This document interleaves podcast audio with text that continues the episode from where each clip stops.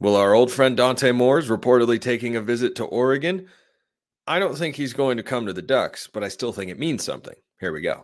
You are Locked On Ducks, your daily podcast on the Oregon Ducks, part of the Locked On Podcast Network. Your team every day. Yes, it is that time once again for Locked On Ducks. I'm your host, Spencer McLaughlin. Thank you so much for making this your first listen or your first view of the day. Part of the Locked On Podcast Network, your team every day, and your number one source to stay up to date with the Ducks. If you have not already, like, comment, subscribe, rate, review, please, and thank you wherever you listen to or watch this show, which today is brought to you by Prize Picks. Go to prizepicks.com slash locked on college. Use code locked on college for a first deposit match up to $100. Daily fantasy sports made easy. So, Dante Moore has visited Oregon's campus multiple times before. He's reportedly going to do so again. I don't know that he's the perfect fit at Oregon, depending on what happens with one Ty Thompson. And I think just the fact that Oregon is hosting Dante Moore is indicative that Ty Thompson might never start a game for Oregon. And I think that that sucks for a kid who has been supremely loyal to Oregon, has stuck it out through a coaching change, has been a backup quarterback for three years in a row, has clearly put in the time to work hard and gotten better as a quarterback. If you are bringing in someone in Dante Moore who has apparently not, you know, got his uh, uh his sights set on somewhere where he can start in 2024, is open to the developmental side of things. If you were bringing that guy on campus for a visit, in addition to have already hosted Dillon Gabriel, who we're all expecting to be Oregon's quarterback in 2024, should he end up choosing the Ducks, maybe it's a backup option to that. Maybe something went off with the Gabriel visit and they, they're deciding to back off of that. And so they want to have other options available to them. Maybe. But the most likely outcome at this point in time looks like Dillon Gabriel comes to the Ducks. Dante Moore does not. But I think that that mindset makes me think that they don't believe Ty Thompson can be a starter in 2024. Now, based on what we have seen, it looks like he can. The coaching staff sees a lot more, and I will trust their judgment one way or the other. They have certainly earned that. Remember, Bo Nix came to Oregon and there were mixed reactions amongst Oregon fans, to say the least. My boss, Zach Blackerby at Locked On Auburn, said that Bo Nix was the most polarizing player he's ever covered in his time covering the Auburn Tigers, which has been, I think, over a decade at this point. And he had that sort of split amongst Oregon fans. And so you don't always know how something's going to work out one way or the other. A player could come in and you could have really high expectations. Everyone could. It could look like it'll work out and it doesn't. And sometimes you look at a situation or a player and say, that guy's going to have everything he needs to succeed. It's it's going to go, or, or, rather, the opposite would be, I don't think that guy's any good. He's not going to work out. To two years later, one of the most beloved and productive and successful quarterbacks in Oregon history. That's the way things can go sometimes. That was a little shrug, like the uh, uh, the the the usher in the last dance. Hey, you know. Anyway so i think that that's what it shows that they've already brought two quarterbacks on campus one of whom would be a developmental uh, a quarterback at the very least.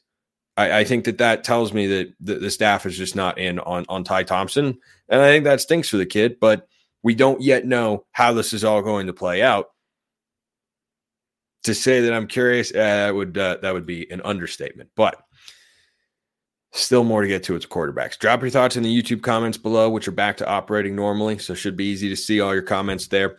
Great way to get in the mailbag. You can do Twitter as well at smalls underscore 55 or at locked on ducks. You can be a locked on ducks insider over at subtext 14 day trial that's free. Then it's just $5 a month and you get all sorts of perks over there. But this question came in from Jeff. We got a bunch of mailbag questions to get to today and later in the show as well.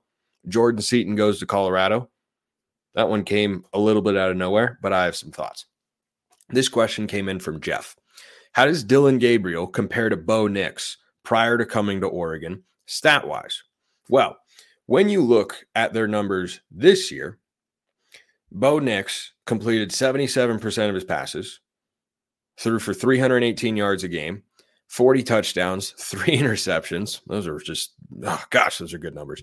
264 rushing yards on the season and six touchdowns. Dillon Gabriel last season, 69% completion, 305 yards a game, 30 touchdowns, six interceptions. He also ran for almost 500 yards and 12 TDs, 479 to be exact.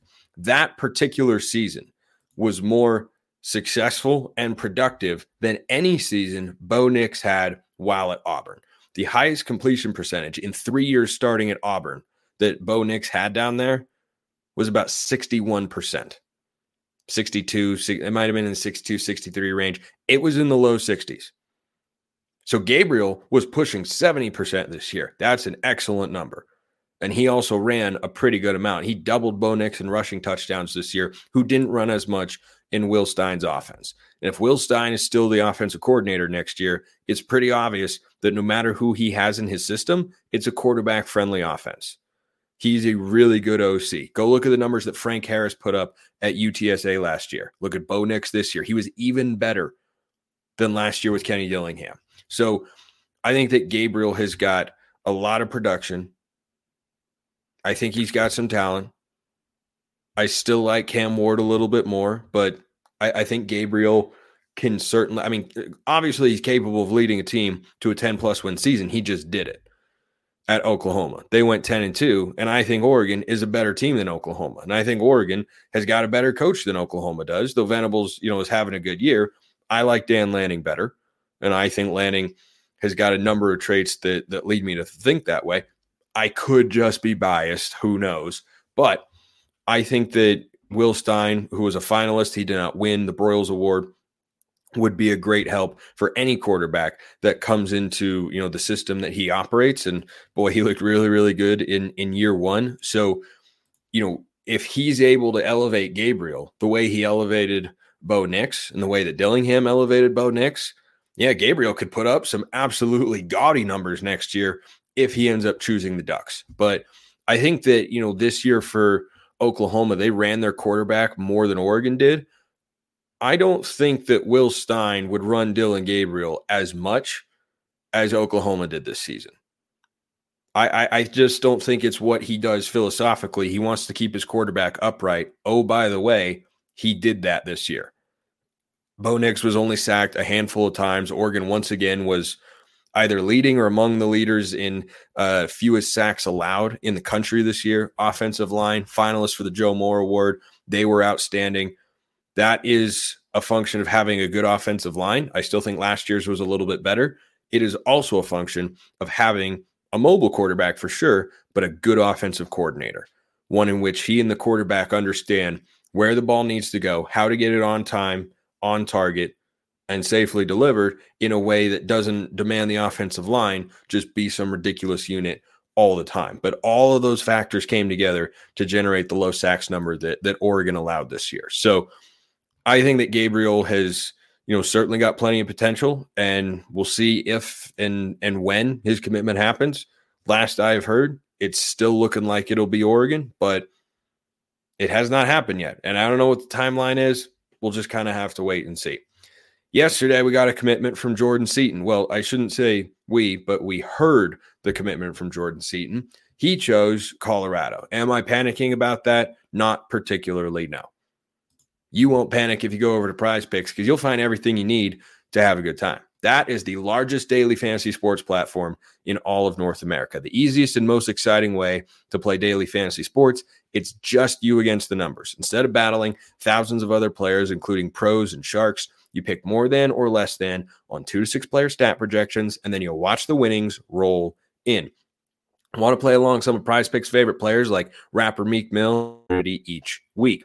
Prize Picks even offers a reboot policy. So your entries stay in play, even if one of your players gets injured. You ever get frustrated with that playing fantasy football? Yeah, it's frustrating. No doubt about it.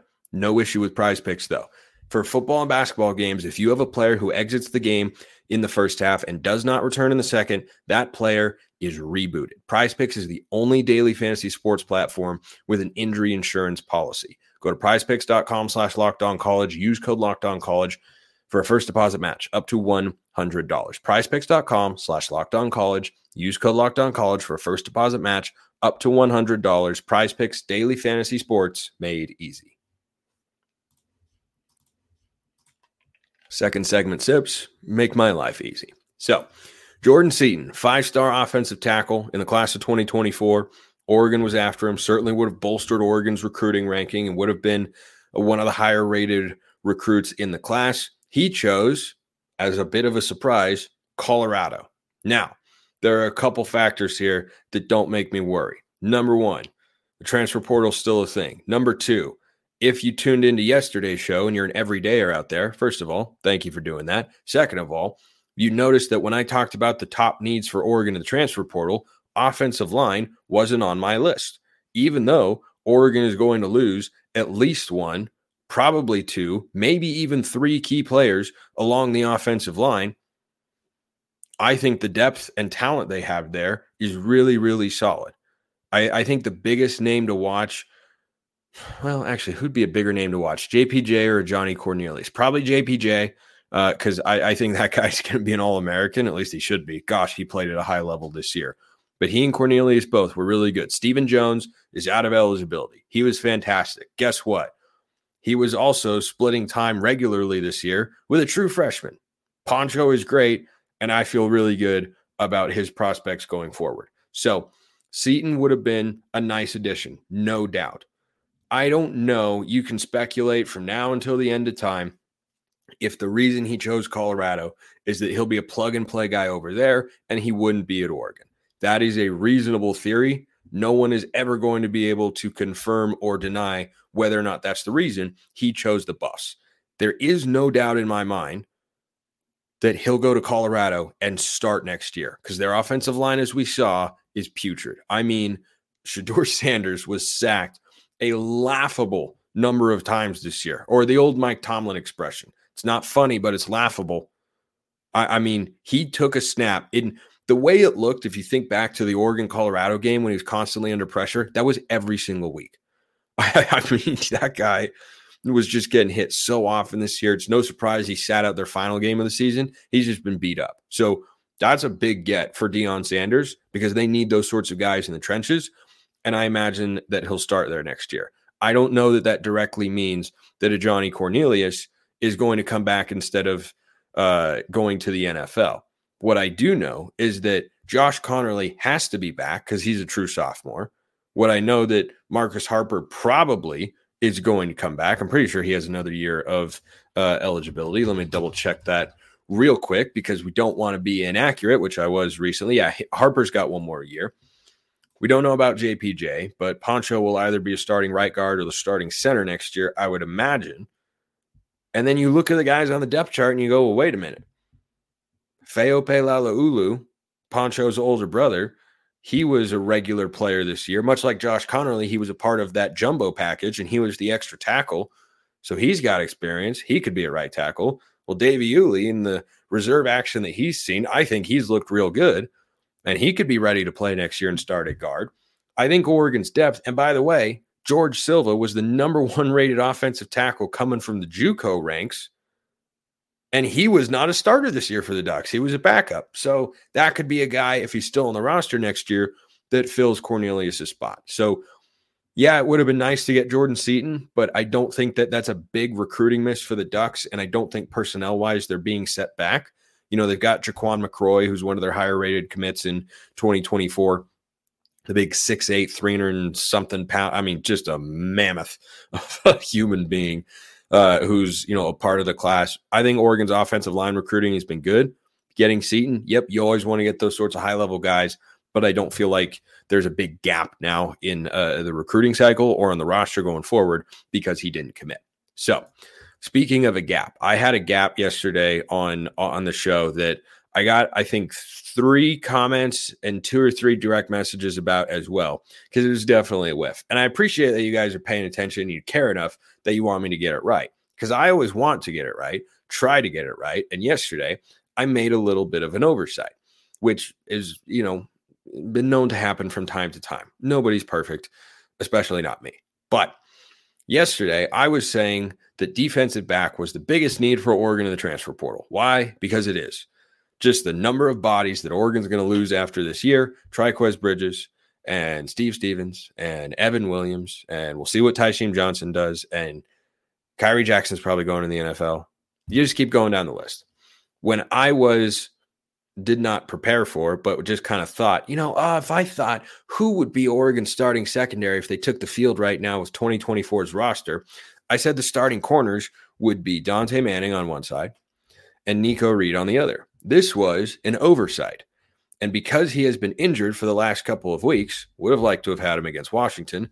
I forgot about Jahlil Florence, which is strange because I have been, ever since he was first recruited to the Ducks, a member of the Jahlil Florence fan club. I said after his freshman season, which was 2022, that he had the potential to become a true shutdown, all conference caliber corner. If he comes back to Oregon next year, I bet you he will be. He is a true sophomore right now. Unfortunately, injured. He won't play in the bowl game against Liberty, but he'll be back for next year in all likelihood. And I think right now, that's Oregon's number one corner for 2023 or 2024. And guess what? I think it's a pretty good number number one corner. So I think he and Dontae Manning would be your starting corners if you took 2024's roster and lined them up today. So that was definitely uh, just slip of the mind. I think because he has been on the field the last couple weeks, and I was thinking through, you know, who played well or who played uh, against Washington as they were going through that that game, battling injuries and whatnot. But yeah, Jahlil Florence definitely true sophomore back next year. Uh, I, I certainly hope. I would hate to lose him to the portal. I don't think that he's going to. I think that he's someone who who can really pop and be an all conference guy next year. So that was a whiff. Okay, this is this is a, a banger of a question here because I just love the energy that it comes with. This came from the rarely plugged but sometimes seen Instagram direct messages. I'm at smalls underscore five over there, which fun fact is what I wanted my Twitter handle to be when I made my account, but it was taken. So I went 55. So, this question from Matt Spencer, I respect the heck out of your expert opinion. I don't know if I qualify as an expert, but I like that you respect my opinion. I respect the heck out of your expert opinion, but golly, I hate your opinion. Oh man, the hmm, I have to start that over. We're gonna try this again. Hold on, please. I played pickup basketball earlier today, and I'm in terrible shape, so my lungs are giving me fits. I need to do that more often. Okay. Back to this question from Matt. I respect the heck out of your expert opinion, but golly, I hate your opinion on the 12 team playoff. Ha ha. After getting that off my chest, I would love to hear your opinion on two ideas of mine. 12 out of 10 energy right there. I love it. First, they're referring to players and fans depending on their location slash former location to even more strongly encourage a larger footprint. Example: It is not surprising that JPJ is an incredible player because he's a member of the Utah flock. Dumb idea. Well, I guess I'm not really clear on the idea itself, but I think that what you're getting at is that great players can come from all over the place. And it's why having, especially when you're in a state like Oregon, that's not going to give you a lot of high end Division One talent year in and year out. And I've talked about this with Brian Smith on the show many times before, who we'll hear from more regularly now that we're, you know, essentially into the offseason once the bowl game takes place. You can find talent all over the place, and you have to be able to find it from all over the place. And I think that two states that have really taken off, well, three states in the last three or four years that have taken off in terms of the number of blue chip prospects they're producing for college football every year are Utah, where JPJ is from. I think he was a Snow Canyon guy. Let me double check that real quick. He went to Corner Canyon. He was a Corner Canyon guy. High school I've become more familiar with as I've lived here in the state of Utah. Utah, Arizona, Washington. Those states continue to be areas that I think Oregon needs to have a recruiting presence in. And as they play there less frequently with conference realignment, because who knows when we're going to be in Utah again? We'll play Washington once a year, but we won't play Washington State.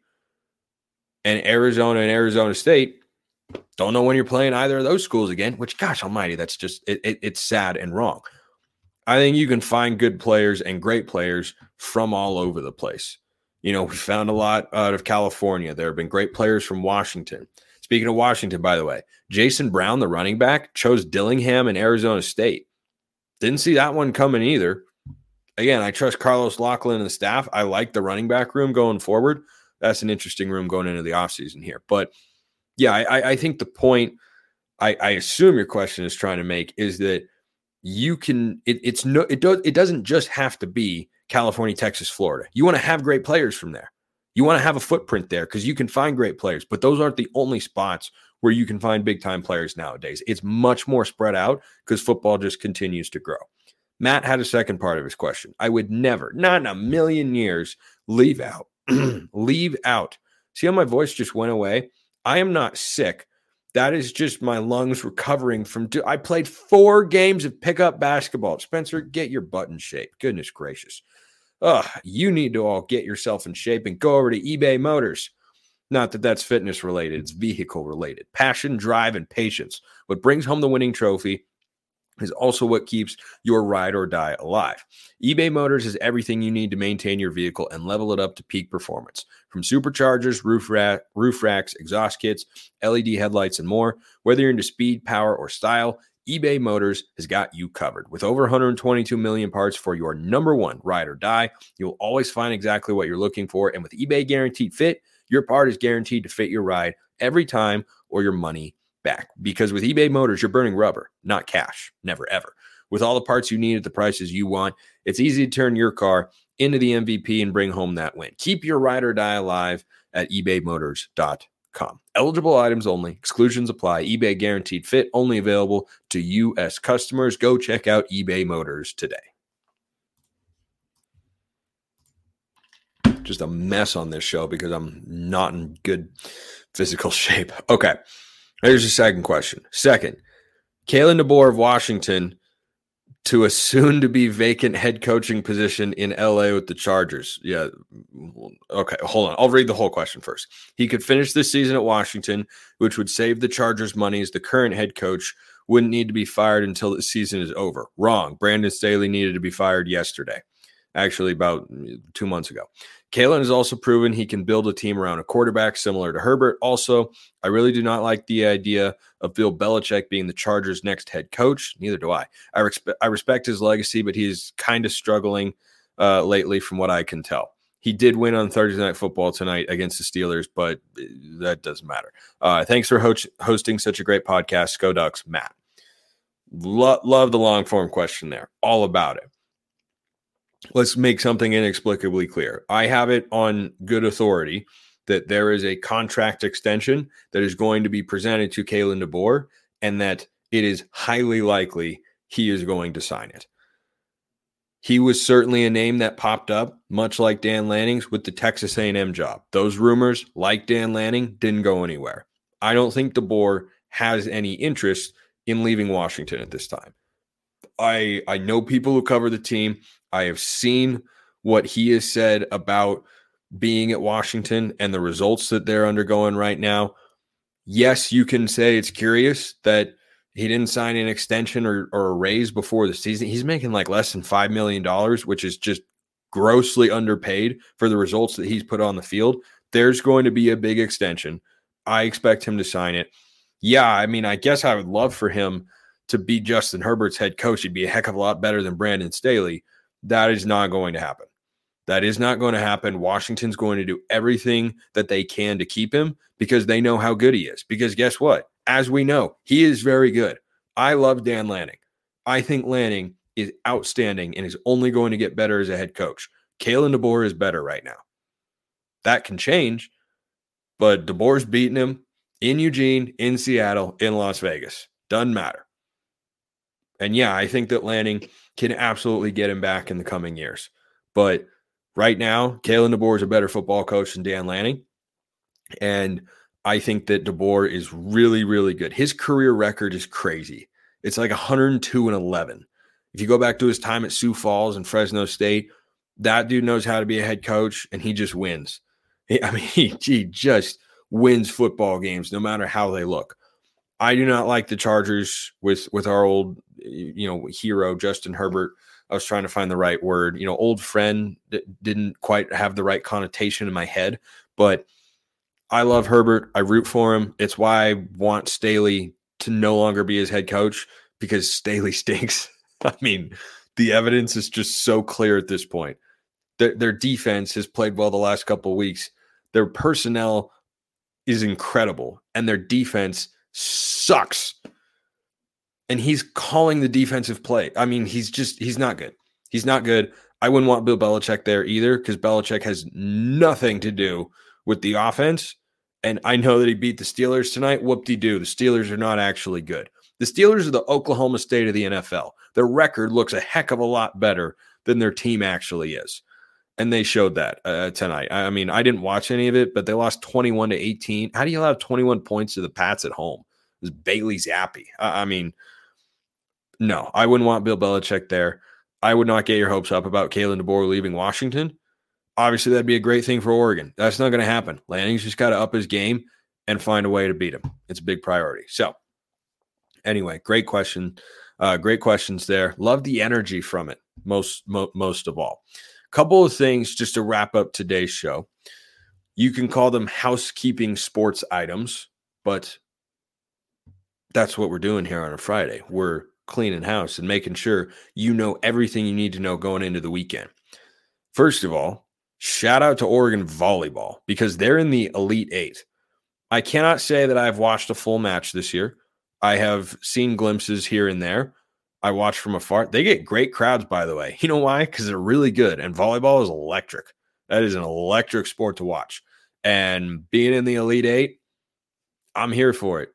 No, I, I, I can't pretend that I know players or that I could even give you the head coach's name off the top of my head. But I love seeing Oregon teams succeed. And I have, you know, from afar, distantly followed their their season. And I knew coming into the year they were going to be really good our volleyball coach at Southern Utah actually played played there, and so we have talked about that more than once.